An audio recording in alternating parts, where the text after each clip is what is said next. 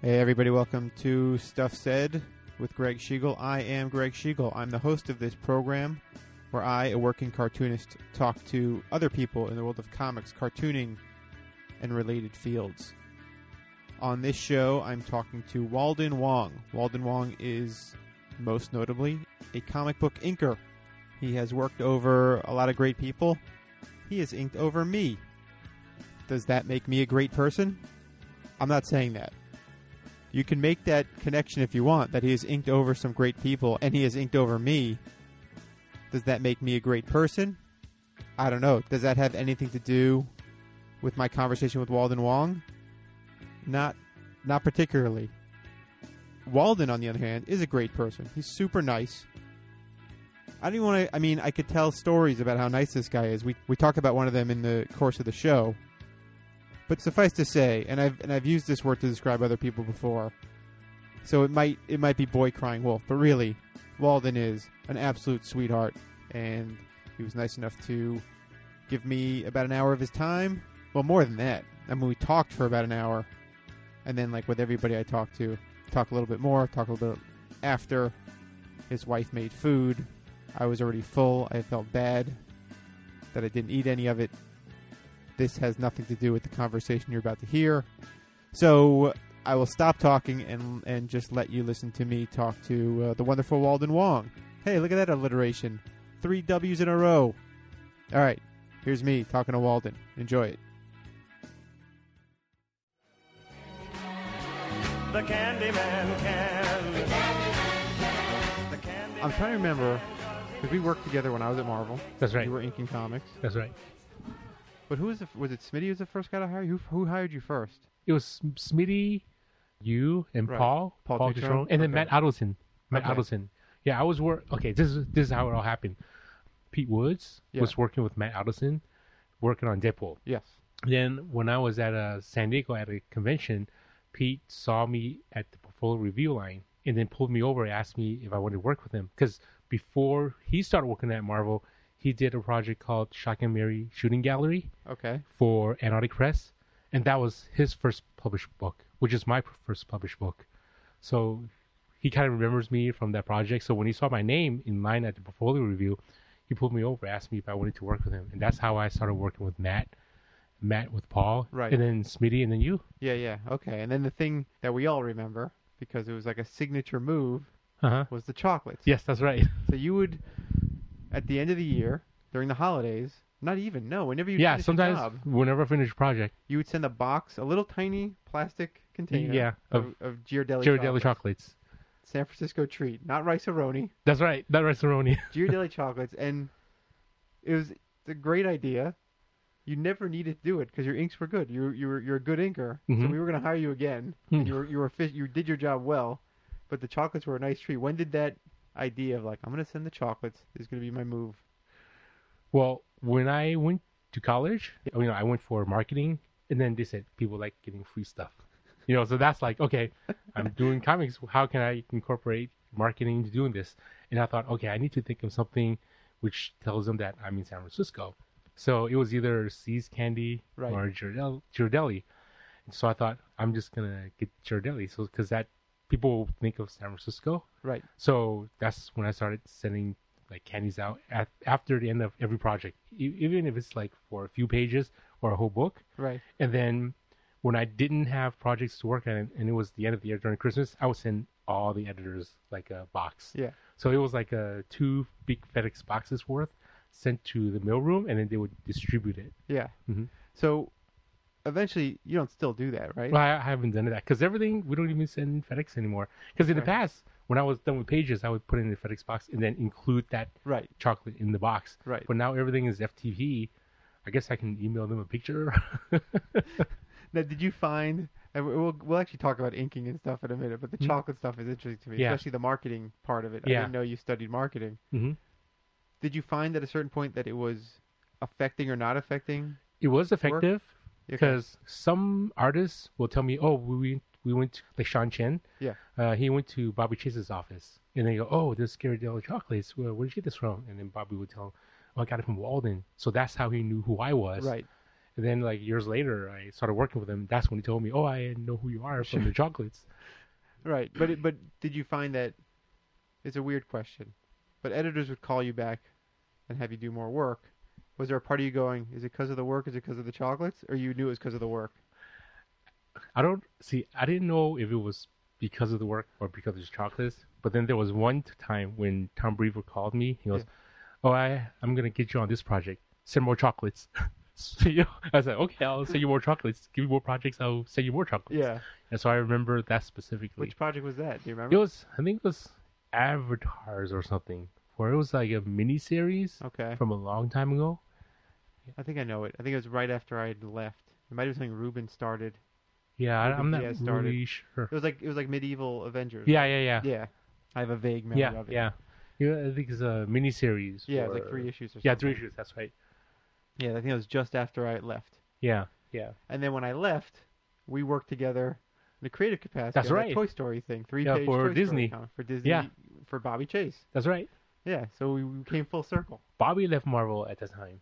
She, yeah, Bobby She was. didn't. She was. Yeah. She left after I did, hmm and then she was just doing freelance editing, and she edited that issue of Disney Adventures. Yeah, It was an all comics April Fool's thing. yeah. That's right. She called me to do a Toy Story comic. I said, "Yeah, I'll do it." And I don't remember if I think I said, You- "Can we get Walden?" Yeah, syndicated? you got meeting. yeah, Yeah. Because I'm, you know, you, you have a nice clean line, and I was doing cartoony stuff. I'm like, this is Yeah. fun, and I wanted it to be fun. And it was nice too. Like I remember working with you when you were at Marvel. Yeah. Bobby was at Marvel, and then when both of you guys left, I'm like, oh man, I never get to work with him again. And I got that call, and I was like, great, this is nice. Yeah, yeah. It's Yeah. it's it's a nice uh, building of community, and Yeah. for what it's worth, you know, y- now you can know it wasn't the chocolates because it wasn't about the chocolates. It was Oh, like, it I was- want an anchor on this thing that's gonna make it It's because of the look work. right. Yeah. Yeah. yeah, So you started out inking mostly for Marvel, mostly for a bunch of clowns who aren't there anymore. Yeah. We all left. but how did you? Because you do other art stuff. Right now you teach a lot, yeah. right? You teach Yeah. painting. What else do you teach? Painting and then comic book illustration. Okay. Yes, So you draw. I draw. I've never seen your drawing. I want to see. You that. haven't Look seen my at- drawing. Yeah, I draw at the academy. Yeah. Like with the inking work, there's so much now that I don't have time to actually draw. But when I do teach, I draw on the chalkboard. Right. You know, for the students. Okay. So when you're a young man Yeah. and you want to, you decide you want to make comics. How old Mhm. were you when you made that decision? I actually decided to do comics right after maybe a little bit after I graduated from marketing. Oh, really? So Yeah, after 'cause college. I knew here here's what it was. When I was a kid, I always wanted to be an artist. Yeah. I never thought about being a comic book artist, but you know, I read comic books, but my parents would say, you know, being an artist, you're not going to get mo- make any money. Right. You know, is you heard the term starving artist. Sure. Only time anyone makes any money being an artist is, you know, like when they die. Yeah. Yeah. you know, all the other people get it. So Right. it was collecting a lot of comics, and I went to this comic book store in uh, San Francisco. The comic book store used to be called Olio's, but then they're they're closed down now. And Arthur Adam kind of runs it also. So when I was buying books there, I saw him behind the counter drawing comics. Okay. And I asked him, "What are you doing?" You know, He goes, "I'm drawing comics." He goes, "You mean act- pe- actual people draw comics by hand?" Yeah, I saw some of his work, and he, he was like, "Yeah, I draw for Marvel." And I asked isn't Marvel or is is Marvel around here? No, it's like somewhere else. And then he was t- telling me, you know, they work and he FedEx packages. And I remember at the time he was like sending boxes of stuff out because I buy at the comic book store every week. You know, Yeah. hang out there, and he would uh, send stuff out and draw artwork on the FedEx packages. Huh. So that's kind of how I found out he was sending stuff out. So from then on, he goes, "Oh, why don't you try uh, working the comics? Try inking." So he would give me pencils, photocopies of his pencils, Yeah. and I would ink on vellum. Not like these days where there's blue line. Yeah, yeah. Before it used to be um, like it's tracing paper that people ink on top of. Right. So Art Adams was was your gateway as an actual human, not even the comics, like just him as a Yeah, person. an actual human. So like when uh, there's a lot of people that say Arthur Adams is my inspiration to get into comics. Yeah. For me, it really is because he's a per- an actual person that told me. That's that he amazing. does 'cause comic. when I was in high school, Yeah. all my peers were huge Art Adams guys. Yeah. I was a big Alan Davis guy, but they were all into Arthur Adams, Michael Golden. Like that's what they Yeah. all read X Men comics. And that's Yeah. where they were. That's where they were locked in, and they were all drawing like Art Adams. Yeah. So it's a, it's interesting that you just sort of walked. You're in this store. Now, did you know who he was, or you just saw this guy I drawing? knew who he was. Okay. Like uh, before I started buying comics there, people were telling me, "Oh, uh, Art Adam was there," and I knew he was an artist, but I didn't know he would actually hand draw the comics. Right. You know, like I don't know how that whole process works. Right. And then after talking to him for a while, he would just you know tell me what he does. Now, before all this happened, what kind of stuff would you draw? Uh, just like uh stuff I learned in high school, Okay. like regular people, monsters, cars, robots. right, Yeah, like Standard. uh, when I was in uh, high school, I would draw like uh, posters for events. right, Like there's going to be a play, and I would draw those posters, and they would publish it. You know, not in the pub- not publish it, but print it and Yeah. stick it all over the school. yeah, yeah. Yeah, so just little, little things like that, like high school projects. So then you start inking I pages over vellum just to practice. Yeah. and is is art giving you feedback? yeah, so every time he gives me samples, I will go home and ink it, and then after I'm done, I will give it back to him. What were you inking with, or like out of the gate? I was inking with a tech pen, Okay. very crude because I didn't know what tools to use. Yeah. like your regular repeatograph tech pin. Later on, I met someone else, Marlo, Marlo Guiza. Okay. He told me, "Oh, you got to learn how to use a quill, like a quill quill pen. Yeah. That's what everyone inks with." So that's when I started using a quill to ink And did he show you like the whole thing, where, or maybe just with lettering that you sand it down, or is that also with inking? with the lettering. with like a nib that you sort of like. Yeah, adjust yeah, the like nib? uh, kind of like sanded down, scratched a few times. Yeah, so I, I actually met Marlo at a signing. At that time, Extreme was kind of big, and they would Okay. do tours over uh, everywhere. So he was at one of the signings, and I, you know, I asked, "How do you? What do you use?" And he goes, "Oh, I use a nib. You got to master the nib. You got to master the quill." Like, okay, so I went home and practiced. And he was also a person where, well, he gave me a business card. So when I was done with samples, also, also author Adam samples, I would send it to him, and then he would be very kind to mark up the samples, the sa- same stuff I sent him, and send it back to me. Wow. And then like uh, ink on top of the photocopies and tell me how he would do it. Huh. So I would learn how to ink from him, like a lot of back and forth. And this was before email. right. I think we, we didn't have No, email showed up maybe in 95, 96. Then right? five. Yeah, so this is early in around 94, 92, around Right. there. Yeah. So that's how I learned how to use the the Uh, quill. And then uh, when did when did a brush enter into the mix? Oh, the brush. This is when uh Paul Smith. okay. Paul Smith.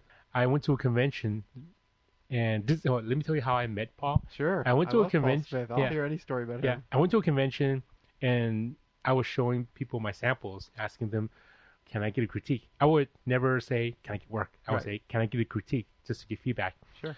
Just so happens, Paul was one of the persons, and he at the time he was working on "Leave It to Chance," so I know I knew who he was because of "Leave It to Chance." Right. I, You I didn't really X-Men know the stuff X-Men or stuff. Doctor Strange or any of that. yeah, I didn't know any of that stuff. I, kn- I, I mean, I knew later on after I knew him more. I was sort of the same way.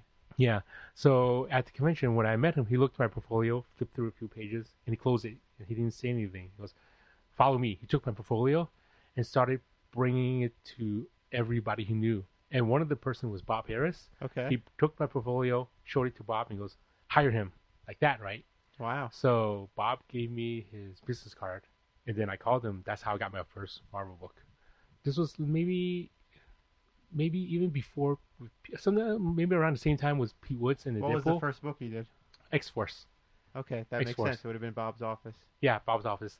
So later on, uh, Paul got a project with DC. It was uh, for a Justice Society of America trading card, Okay. and then he called me. Hey, would you like to ink over me on this trading card? Wow. I was like, yeah, of course. Why wouldn't I say no? So he sent me the actual, you know, pencils, right? Yeah. So I started inking that with the quill, and then when I was done, I faxed it back to Paul because we didn't have scanners at the time. It was like faxing back and forth. He looked at it and he goes, "What's wrong? What's wrong with this? It's like uh, your inks are better than that. You know, I wanted it to be more smoother, right?" So I, s- I didn't understand what he was talking about. So he started inking some of the pieces. Like he would, I don't know how he did. He made a photocopy of the pencils and started inking all the photocopies. So he would ink some pieces, fax it back to me. I looked at it. Oh, you mean like this? So I did it. You know, ba- a lot of back and forth. Yeah. By the time it was all over, it's like Paul inked himself, right? But that's how I kind of learned how to ink. Because uh, after the project was done, he would fax me more pages of how he would ink, and then show me more stuff. And then he would send me some um, like a like an actual board with a pencil of an eye, and right next to it was is the way how he, he would ink the eye. Yeah, I have it around, but you know I don't know where Yeah, it is yeah. right now. But it's like actual Paul Smith ears and eyes and just little pieces of how he would and ink with he a was in brush. with a brush. He was inking with a ru- And brush. you were learning this just learning by example. Learning by example. That's amazing. Yeah, inking with the brush was hard when I first started I learning it. can't do it. because yeah now it's because the brush isn't like a pin a pin is more you point at it it's there with a brush it's slow, like flowing all over the place Yeah. but now i ink more with a brush than with a pin because i find using a brush is much faster Yeah. like you can get that one thicker line as opposed to using a quill and drawing two lines and filling it in Sure. I used to do quote unquote inking, yeah and it was always with you know rapidograph pens, and you draw the line, and then draw that, and then fill it in. Yeah. Make it look like a brush yeah line. yeah And now I use brush pens, brush pins which is a nice middle ground because it's Yeah. not as bendy and loosey goosey as, as sable hairs or anything. Yeah, Or even yeah. you know uh, fiber hairs, but you can give it a little push like it's a pen, and I'm able to create the lines I want. yeah Although I still say inking in quotes because yeah I know there's things that inkers do, proper inkers yeah that me as a as a cartoonist that essentially is drawing in ink. It's a different. Like you're looking at pages and you're separating shapes out, right? You're doing a lot of that. Yeah, stuff. Like yeah. The, the the job of an inker is to create volume yeah and to help clarity. yeah a lot of times when i'm inking i'm thinking about foreground middle ground background and the light source Yeah. I mean, as an inker, people would think, why would you need to think about light source? You know, because with light source, I can figure out which lines needs to be thicker. Yeah. Like for example, under the arm as opposed to the shoulder. Shoulder will be thinner, and then under arm will be thicker. Right. Things like that. Yeah, it creates volume Yeah, exactly. because in, at least you know as printing technology gets better, you can do more. But at the time, it's black and white, and you have to create shapes and shadows and things in in very stark black and white Yeah, line art. yeah. What people would call a bitmap. Bitmap. Yeah, Yeah, you know, a lot of the work I scan is in bitmap. Yeah. Yeah. because it's going to be a smaller file. It's going to be easier Yeah. to send it. And unless you're using washes and stuff, you don't need to see Yeah. grayscale. Yeah. That's right. When did you start teaching? I started I started teaching let's see, so Academy of Art, there was an instructor who knew I was a comic book artist and he asked me to be a guest speaker Okay. at the school. So I went a few times and then after a while they just asked me would you like to teach the class? The same class which I was guest That speaking. you were in. lecturing at? Yeah, so I I was intimidated because I've never really been a teacher. So I said, sure, let me give it a try, but it just one just one class. I don't want to do more than that. So they hired me to teach comic book illustration. So I've been teaching that every semester, only one class because I'm so busy with the comic book work. Yeah. So when they have, like, it really depends on enrollment. If there's a lot of students, then they'll hire me. If it's not enough, like five students or less, they'll probably cancel the class. Right. Yeah, so, so it's okay. And then when you're when you're teaching, is there a part of you that's like, I'm giving, I got taught, I'm giving back as a teacher? I do. I Yeah. do. It feels exactly. Like, I mean, I tell people that the reason I teach is because to give back. Because like how Arthur Adams and Marlon Huiza and Paul Smith, how they taught me, Yeah. you know, they were there for me. So I kind of want to be there for someone else. Yeah, I've met a. I- I've taught a few of them that started doing some independent comic books, and it feels good. You know, Yeah. That you know they're doing work. It's That- nice. Now, do you ever, this is a ridiculous question, but it's not.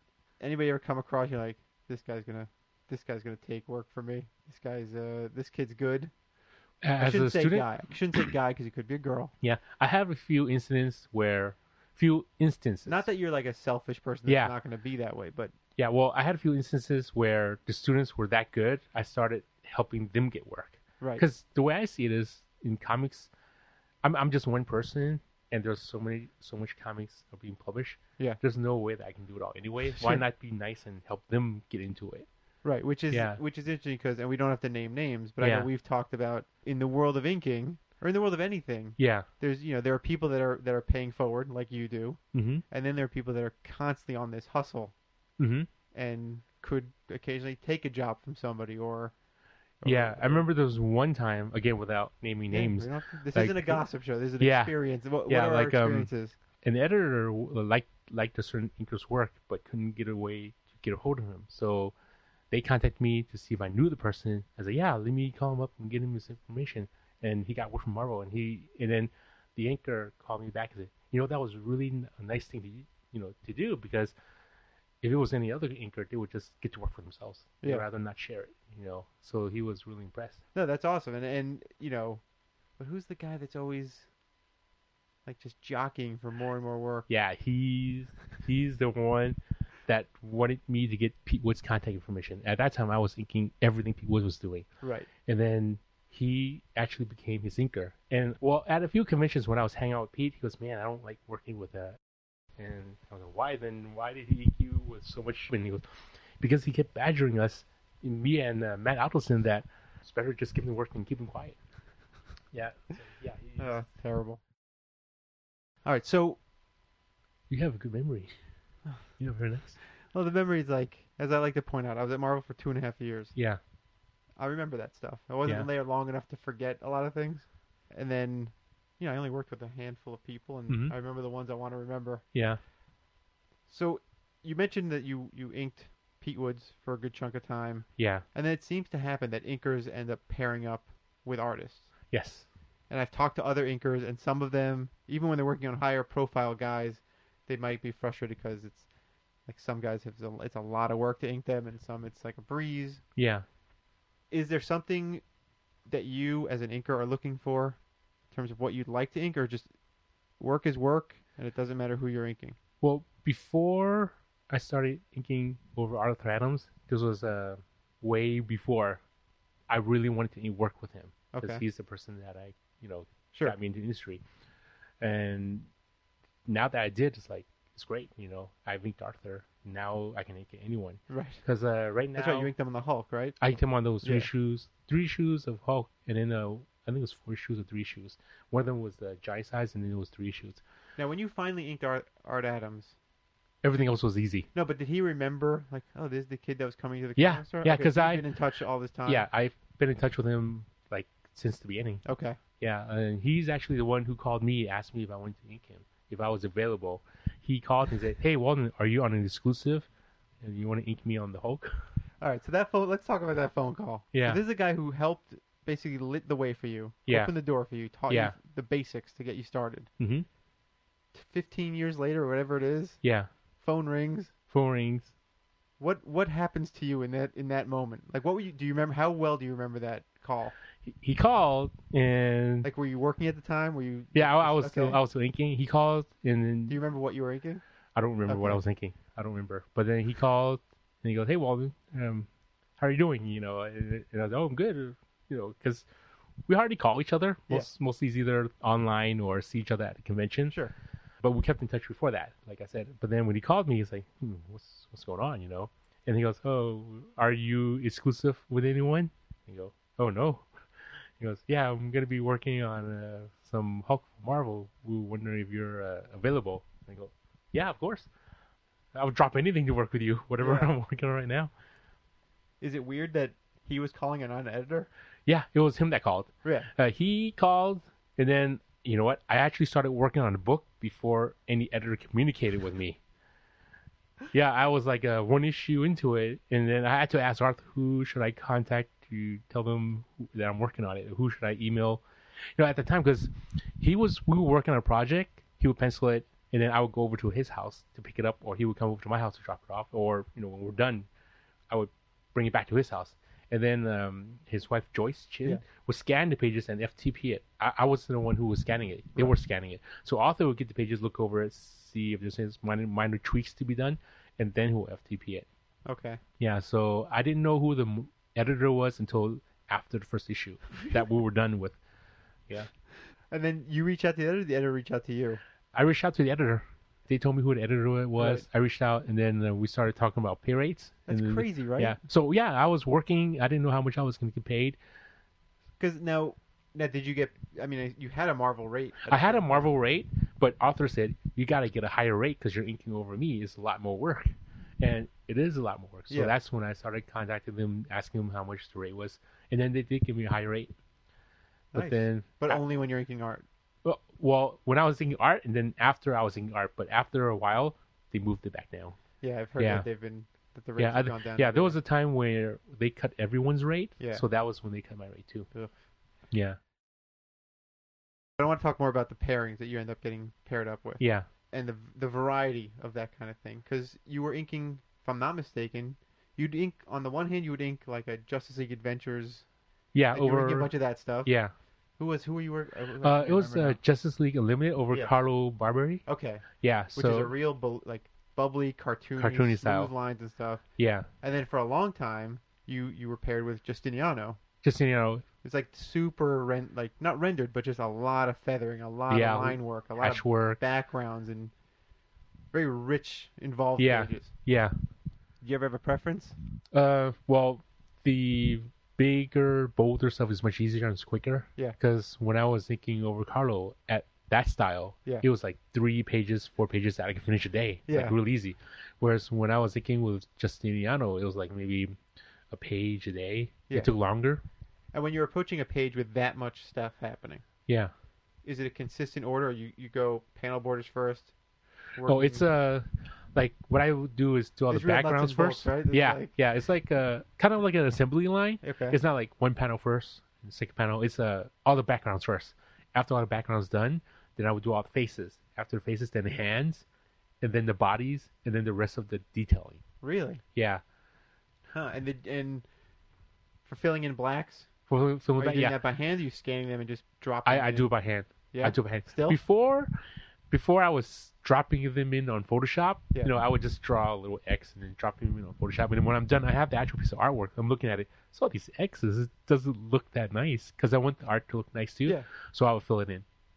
I do the same thing. Yeah, when there's a really tight deadline, the X's, Yeah. you know, it comes back.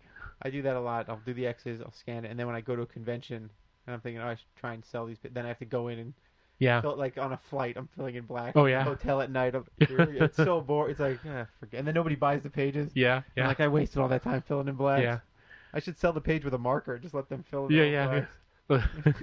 a discount with a marker. yeah, yeah, yeah. You get five bucks off if you fill in your own blacks. Yeah. So, did you ever have assistants doing that for you? Because I know that's a thing people do.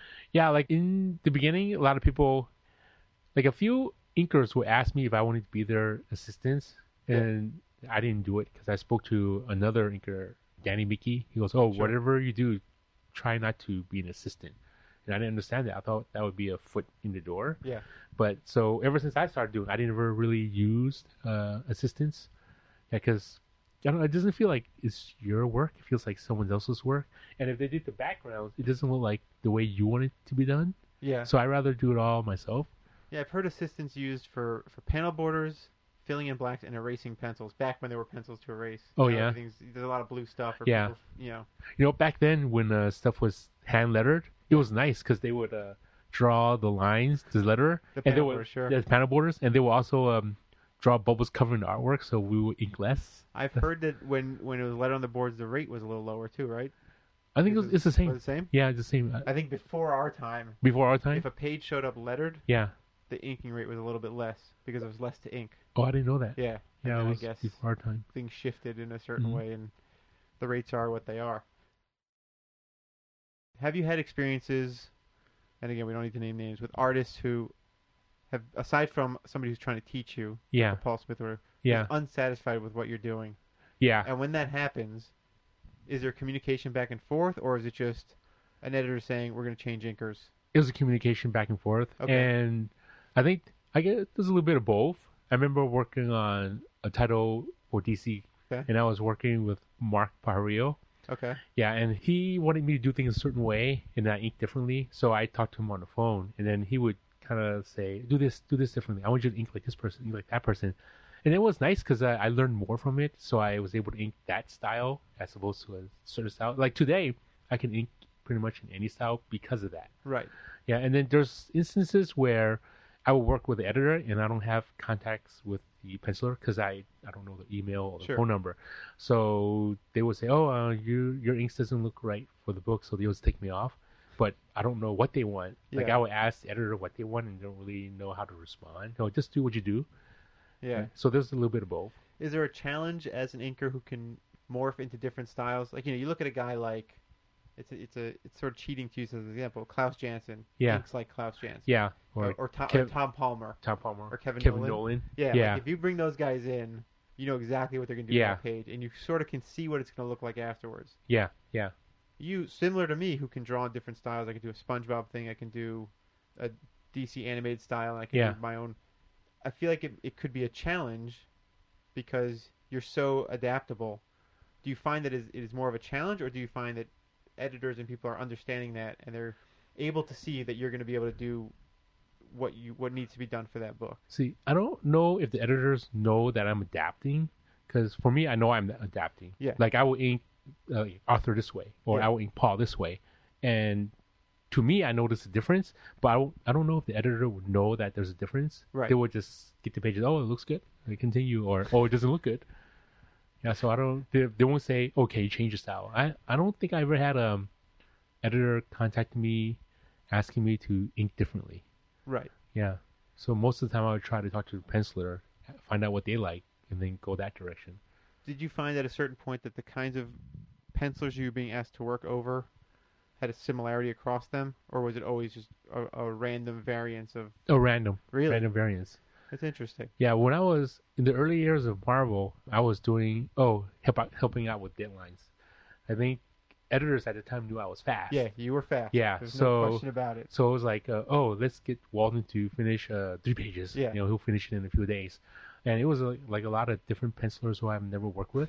Sure. So it was like uh, I was I'm sure we keeping busy. called you for that every now and again. Yeah, like uh, it was so much with so different, so many different artists that I don't even know who the artist I'm working on with Right. is. Yeah, And then, how did you break past that? Because that's the thing that plagues a lot of people. I talked to Scott Kolbush about this. Where Yeah. For a long time, he was local, like he was in New York. So we would literally call him. He'd come to the office. We'd hand him pages. He'd ink Yeah. them overnight. Yeah. And he realized at a certain point, like eh, being the guy who's fast isn't always the best thing Yeah. because you're just constantly picking up other people's slack. yeah. Did you start to feel that? And did you make a conscious shift? To, to get away from that, or you just the work is work, and Work- you're gonna work. yeah work is work because as a freelancer you don't know when your next project is coming up Sure. so i was doing that and then i think more recently this past few years instead of me contacting editors oh do you have any work do you need help on a few pages it's like oh i'll, I'll just work with one person and then not contact to see what happens right and then it was kind of nice so i've been working with one penciler or another penciler and then when i do get the occasional call to help out on deadlines i will i'll do that Right. yeah, but back then it was like, oh, I have um, three books or four books that is two pages done. So back then everyone was saying, oh, your name is on all these projects. You're a fast inker, but they don't realize that it's only a page here or two pages there. Yeah. Yeah. I'm sure we called you more than a few times to, to come in Yeah, and that was. as as the clutch. Yeah, I like that. It was fun. Yeah, but it was crazy because you were on the complete opposite coast. So the the fact that you would turn these things around so fast, it was incredible. Like You know, you know what it was. I don't. People think I'm fast. I'm not fast. It's just that for those three days I don't sleep, so it's constant three days of inking. Only time I get up is to eat or use the bathroom.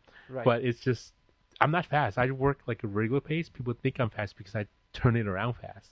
that's still pretty. I mean, that in and of itself makes you. If you're not taking time off, Yeah, yeah, that's crazy. yeah, You still do that? yeah. Like when deadline comes, you just gotta do, finish it bef- on the deadline or before. You just have to do that. Yeah. Yeah, I would rather not because I like sleeping. I enjoy sleeping, but sometimes if a deadline approaches, you just have to finish it.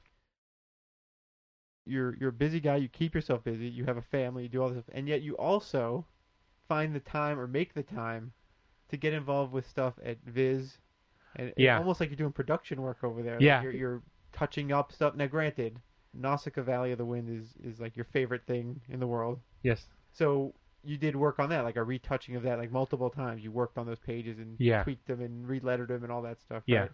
How did that? So you're busy inking, you're teaching. What makes you go? I want to do another thing.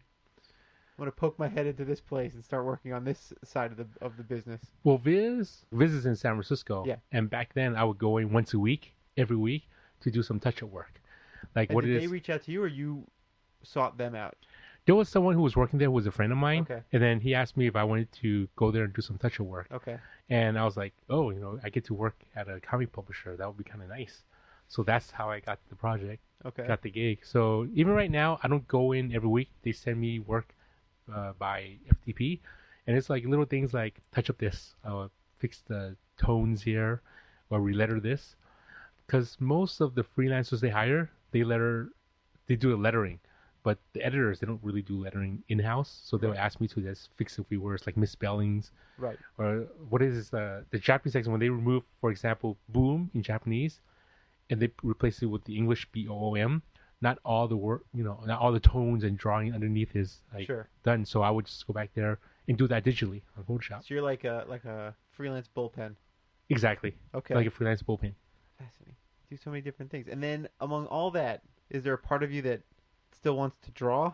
Or do you get do you get your Art Jones out by inking and production and teaching? Inking and production and teaching. So you don't you don't Yeah, you don't just on the side. like I want to do it. I want to do it. Sometimes I'll s- read a how-to book and I think I gotta start penciling. Or when when I'm when I'm free and I have nothing to do, I should start penciling. Right. But then once I sit down and get ready to start penciling, the work starts coming in, and I, I enjoy inking. you Right. know, and everything I'm doing is kind of nice.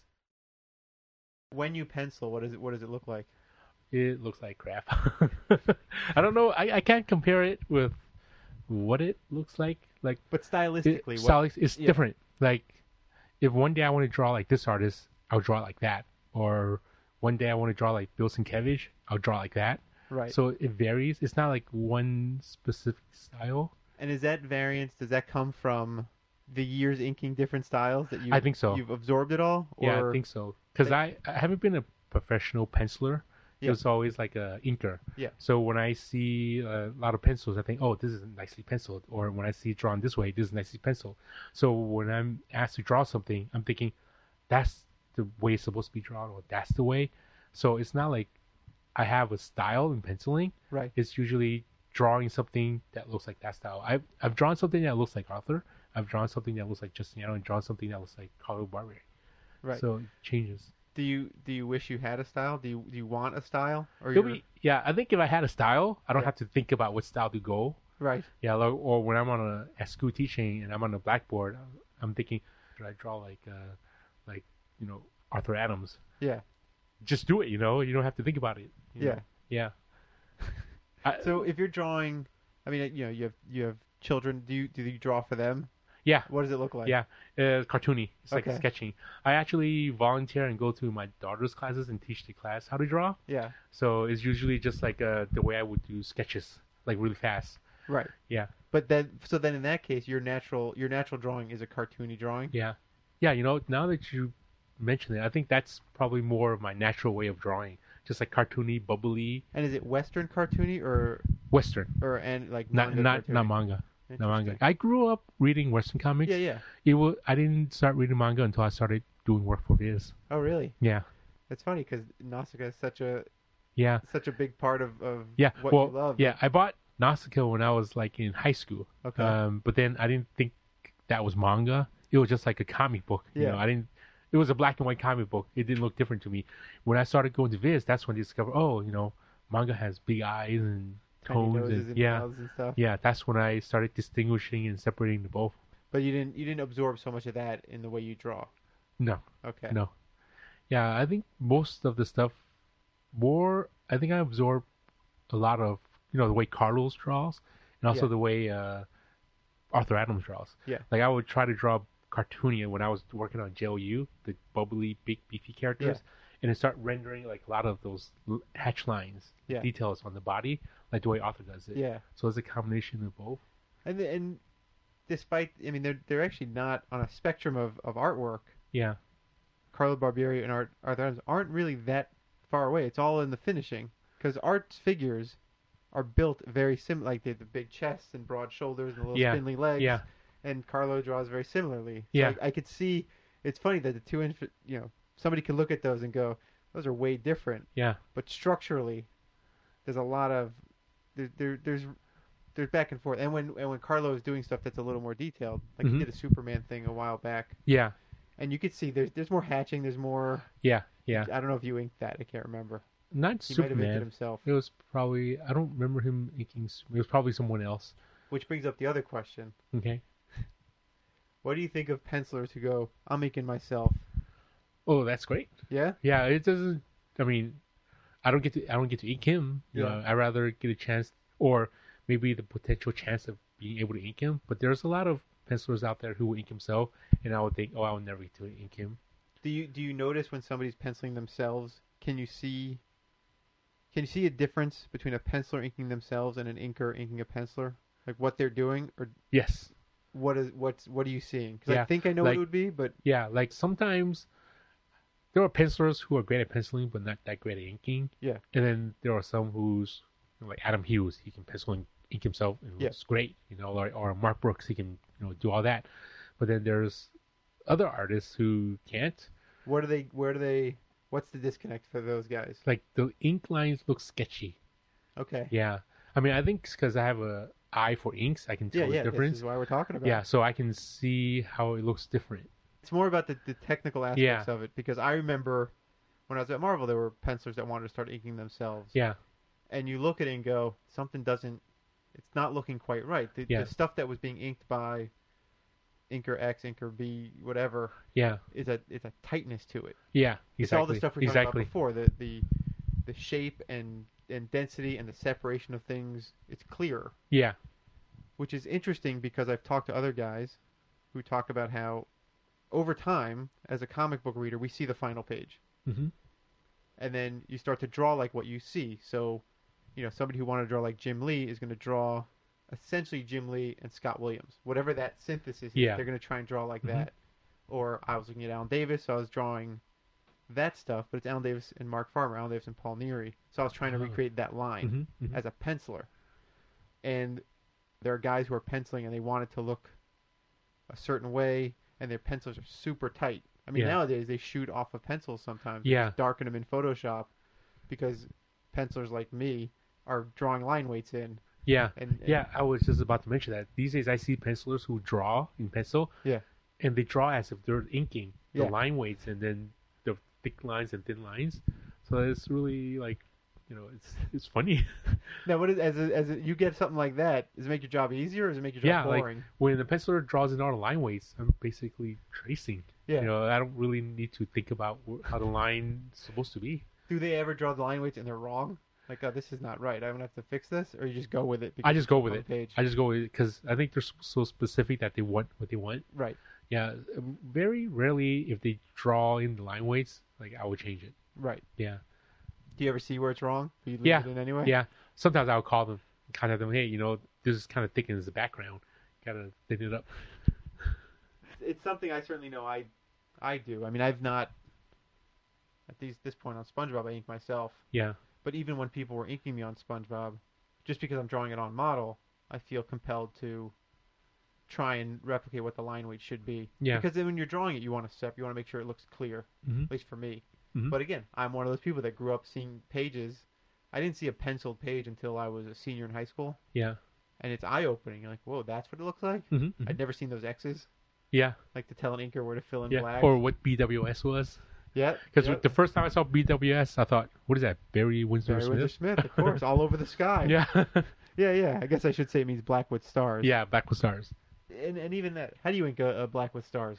Oh, I use uh, you know, some people use white ink. Yeah. Yeah. And I have that. I used to use that, and it would cause such a mess. But now I use a liquid frisket. Okay, It's like a masking fluid for watercolors. So what it is, I used to use a toothbrush and then splatter it down. And once that dries, I would use ink and ink on top of that. And then once the ink dries, I would just rub off all those, uh, um, you know, the liquid mask all right. So you're going toothbrush. toothbrush. Okay, Yeah. If I need directional splatter, I would use a quill and kind of like flick it to get that directional splatter. and so you you still do that by hand. Have you ever done that digitally where you just fill it in Yes. black and then just Yeah. go in and Yeah, like some projects where it's in, like really detailed to get in there.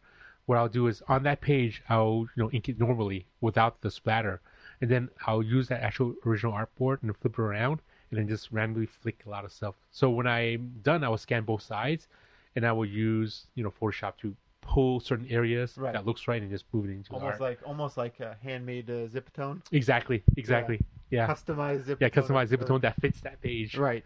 Yeah. And did you ever just when you're bored just build just like a page of Starfield and just save it? Oh and no, Just drop it I, in. I thought about doing that, yeah. but to me it looks looks like what if someone catches you using the same stars over and over again the same galaxies it has to be all new Al knew every time. yeah all new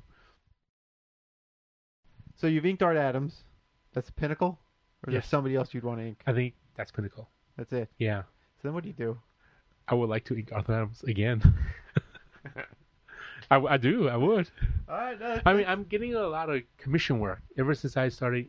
Ever since I inked Arthur Adams, I get a lot of people commissioning me to ink his pencil sketches. So that's I do. interesting. Yeah. So in a way, I'm still working with him, Yeah. but unlike the pencils that Arthur would send me in the past, these are all his blue line sketches. What it is, is Arthur would draw like a lot of um, sketches in blue, and then when people want that piece, he will just finish it off in, at conventions and sell it to them. So the people, the collectors, they would buy those blue pencils, and then hire, you know, commission me to ink it, And you're inking straight on those blue pencils. ink it directly straight on those pencils. Fascinating. Yeah, because I can't scan those pencils. They're Yeah, in light blue. Yeah. Yeah, so I this you know they'll hire me to do it, and then sometimes I'm so excited that I would add backgrounds. They would ask me, "Oh, just uh, do the character," but then I do reference and I want to ink the backgrounds like the way Arthur does it. Yeah. So a lot of times I'm doing a lot of research to see how Arthur draws the mountain or um, the trees and mimic that on the commission pieces. And why aren't you just hacking this stuff out? I enjoy it. I enjoy that stuff. I, Yeah. I know. I, I, I- I asked the question because I know the answer is going to Yeah. be you don't hack it out. Well, you know, like these days there's something called comic art fans or Yeah. deviant art. Well, when I finish the commission pieces, they will post it up, and if I did a hack, hack piece, people say, "Oh, you know, Walden hacked it." The internet lives forever. Yeah, exactly. But even the fact that like they're saying just ink the figures and you're going above and beyond Yeah, is you know, I assume you're working out a I don't need to know the numbers. I'm assuming you're working out a rate with them ahead of time. yeah. It's usually that rate, but Yeah. then when I decide to add more, it's still the same rate. Right. I don't tell them that I'm doing the backgrounds. When they get the piece, they'll say, "Wow," and then I've yet to have someone complain, "Hey, man, I didn't want the backgrounds." Has anybody ever thrown you a little extra for putting in backgrounds? A few have, Okay, that's a few have. So that was nice. yeah, yeah. It's Yeah. a Yeah. nice treat. Yeah. And then is your preference to do that or, or still doing pages is still where the where the heart doing is? pages. Yeah, I still like doing the panel stuff. You know, the sequential pages, So when you're teaching, you're teaching comic illustration. comic illustration. Are you teaching storytelling also, or just drawing Yeah. figures, drawing backgrounds? It's uh, teaching them to develop a character, uh, telling a story, penciling, inking, and lettering. And how old are these students roughly? These, the, the class I teach is not, you know, it, it's held in Academy of Art. You know, it's for college students, but the program I teach is for pre-college. Okay. like probably 19, 18, 18 Right. years old. Yeah, so they'll take the class, and then if they like it, they'll continue on.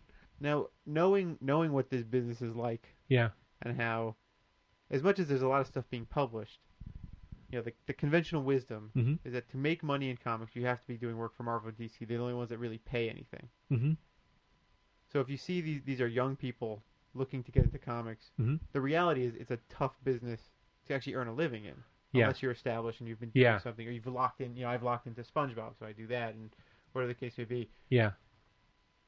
How how real do you get with these kids? Like how much are you telling them about the realities of what they're about to attempt to do? Or do you wait and see what their work is like before you Well, a lot of kids they'll ask me, you know, is it hard to get into comics? And then I tell them, you know, you know, being a freelancer, you have to do this, you have to be good, you have to be fast, and you have to have people you know, enjoy working with you. But then I tell, I also tell them, if I can do it, you can do it too, because like I really think that if I can do it, anyone can do it. Uh, it is a lot of hard work, a lot of networking, marketing. But if you're an artist and you're not really telling people that you're there, no one's gonna really know about you and hire you. So there is some students who went on and started doing video games or designing, Mhm. but not just comics. But I tell them that w- when you're working in comics, you can pretty much do movies, storyboarding. Comics is just one thing that you can do. Yeah. Yeah. I I, I don't discourage them because Right. I, I really think that if I can do it, they can do it. Yeah, I'm not saying necessarily discourage them, but Yeah. uh, like how you know, if somebody were to ask me Yeah. and I don't I don't interact with people as much as you do. Yeah. I'm in my little office space and I don't talk to I, anybody. I think most artists Yeah. are like that.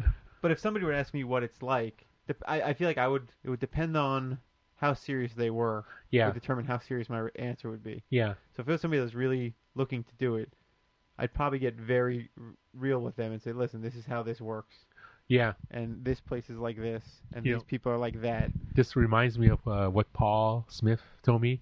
I told him that I wanted to get into comics. He goes, "That's the wrong field to get into. You you don't want to do that, but if that's what you want, go for it. Right. And I didn't really understand why he said that because, like, working in comics for so long, and I'm sure you know also, it's really hard work.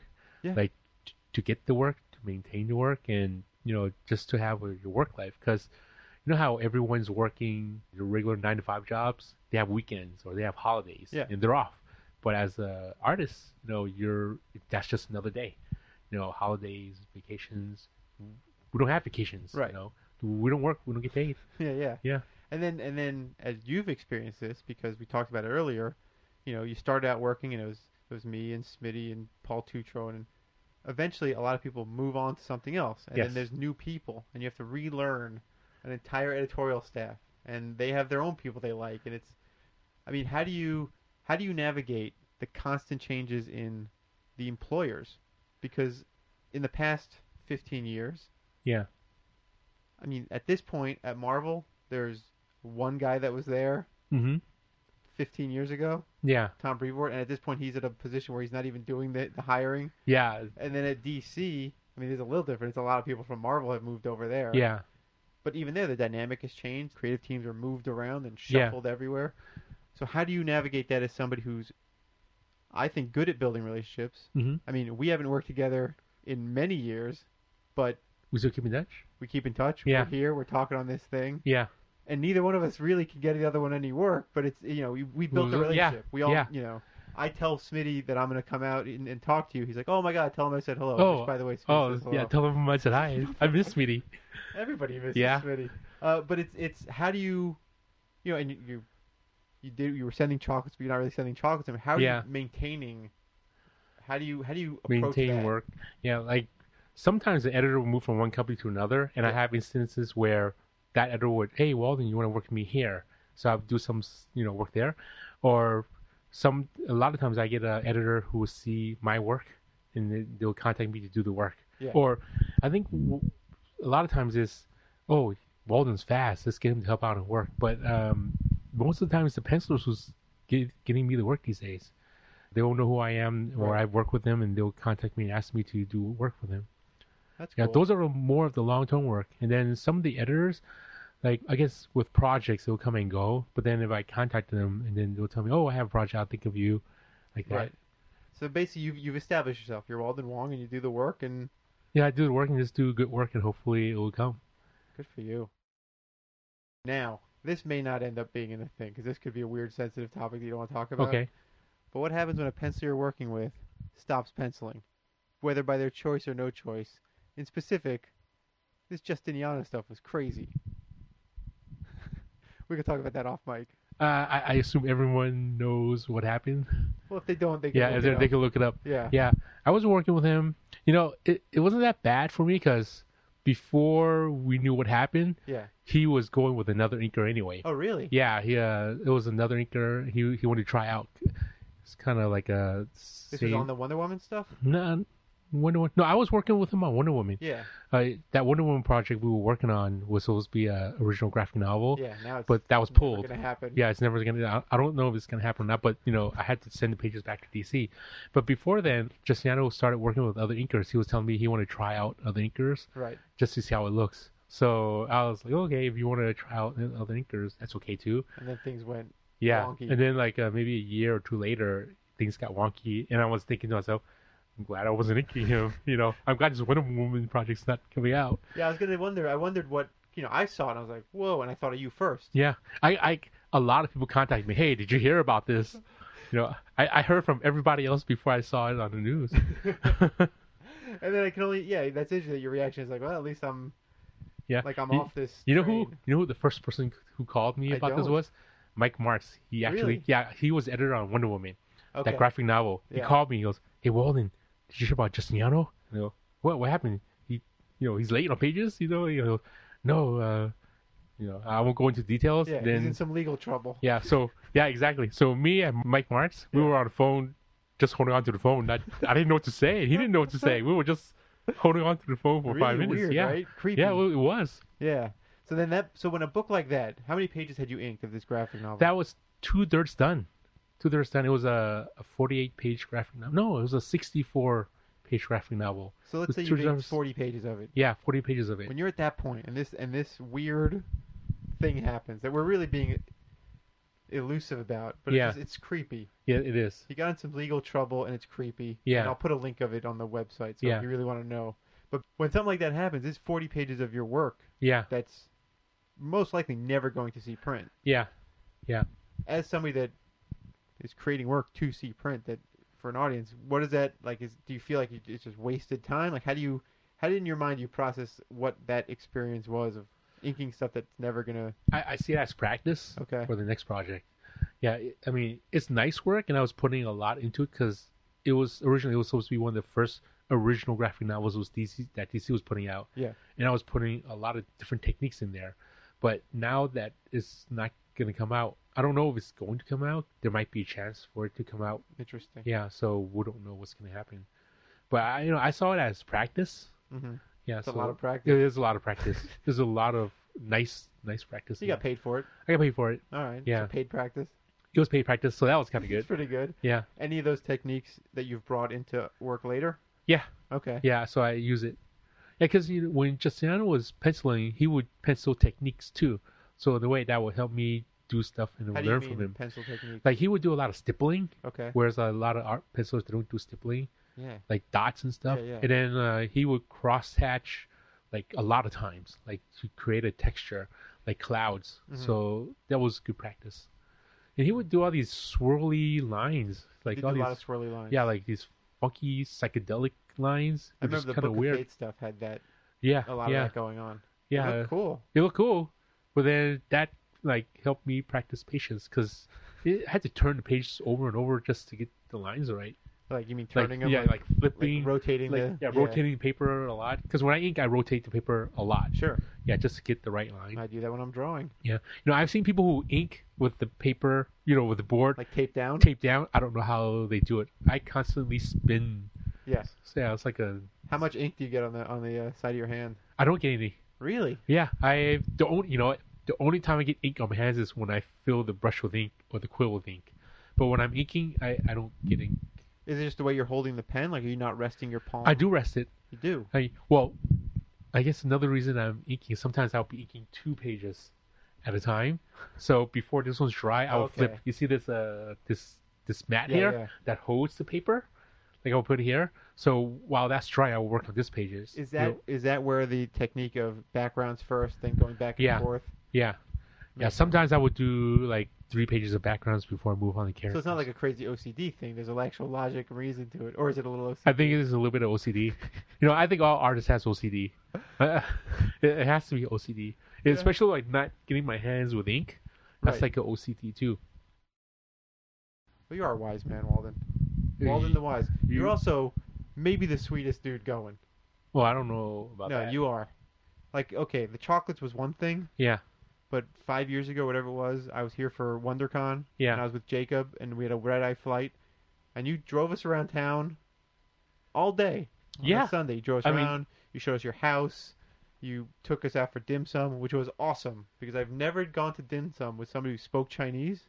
Oh, That was the best dim sum. I, I- it was awesome. like ordering in Chinese. Yeah, you were just it was like boom, boom, boom, and I'm like, yeah, let's eat whatever. It's the first Yeah. time I ever ate jellyfish. I remember oh, Jelly, you ate a, a duck. That, I remember that's Well, what duck you I wanted. like, yeah. I, I wanted wanted to eat a duck. duck. I want Yeah. duck. Well, that was the first time you ate a jellyfish. Yeah. Oh, really? Jellyfish is weird, man. Yeah, it's like it, it bounces back in your mouth. It's like cabbage and pasta had a baby. Yeah, that's right. Yeah, it's real and weird. cold. Yeah, Yeah, and it Yeah. was cold. I didn't expect it to be cold. yeah, But it was like cold and slippery, but then it was crunchy yeah, in a way I did not expect at all. yeah. Did you like it? It wasn't my favorite thing. It was I your could eat favorite- it again, Yeah. but it was it was fine. And then years later, a couple years later, I actually had uh, chicken feet, which I'd never Chicken had feet. before. But I lucked out because we didn't know it was chicken feet because they were battered and sauced. Yeah. And uh, I tried them, and they're like uh, wingtips, Uh-huh. like just fatty and Yeah. Yeah. I But- don't know about the ones that don't have any sauce on them, or it's just the chicken feet. Yeah. Any good? Yeah. I, I don't eat chicken feet. Yeah, I don't like chicken feet. I used to eat them when I was a kid. When my parents ordered for me when we went dim summing. Yeah. But now I, I don't eat it because you know, I guess after a while you just kind of feel kind of weird. Well, now you just eat cereal. I eat cereal. Yeah. Because it's quick and easy. I, I remember that first time when you showed me you had. I think it was six boxes of Cheerios just lined up, Yeah. and you would just this is what I eat, this is how I do it. Yeah. Those- Yes. Sometimes as an artist, you want to sit there and cook. You just want to pour the milk and just eat it. And in go lieu- back to work. The man's got inking to do. He's gonna eat Cheerios. Yeah. Problem solved. Yeah. You go whole milk or skim milk. Oh, uh, the the 2%? non-fat, non-fat Non-fat milk, the skim milk. one that tastes like water. Yeah. Yeah. It's fine. I Yeah. find when I now when I drink whole milk, it's too much. It's too Yeah. intense. And a few times I ran out of milk. I'm like, how am I gonna eat this cereal? Oh, no, So I tried water. It doesn't That's- work. There's no way. Yeah, they it just go doesn't work. dry Yeah, it is not right. You, you or need get milk. milk. Or get milk. Yeah, but you, you're on a deadline. You don't want to leave. They don't have milk delivery in San Francisco. Not that I know of. Do you need milk now? I have milk. Okay. I have I was milk. gonna say we can go get some milk. No, I'm good. We have milk. Alright. And now that I have two kids, there's always milk around. Well, then thank you so much. Oh, thank you. Uh, Milk and cereal, milk and cereal, milk and cereal, cereal and milk, milk and cereal, milk and cereal, milk and cereal, cereal and milk, milk and cereal. And there you go, Walden Wong. I'm telling you guys, he's super nice. He's also really talented. If you go to the website and look at the bonus materials, which I will talk about in a second, you'll see just what kind of inking he's doing on these commission pieces. It's it's downright. I- I'm between incredible and impressive, It's both.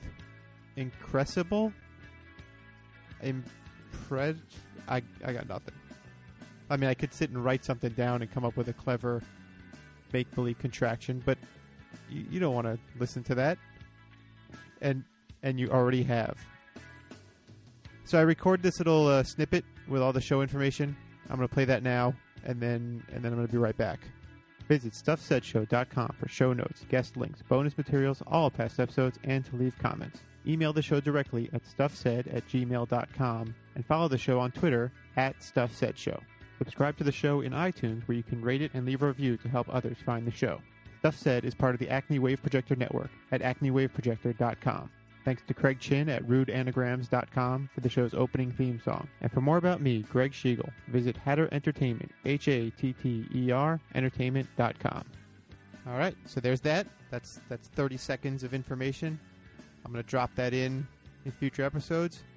You can listen to it. You could skip ahead 30 seconds. Your call, up to you. But know that there's a chance I'll say something after that. So you don't have to just uh, click off. All of that having been said, that's about all the stuff I have left to say. I'll see you next time. About the... You're, you're very good at this. Oh, stop it. You are. I mean, there wasn't a moment where we paused. For, you know, you keep going. I'll tell you what, even if there was, I'd cut it out. It would seem like we were just Oh, good to flowing go. nonstop. You won't hear a cut or anything. No, man. Yeah. Do this smooth. La la la la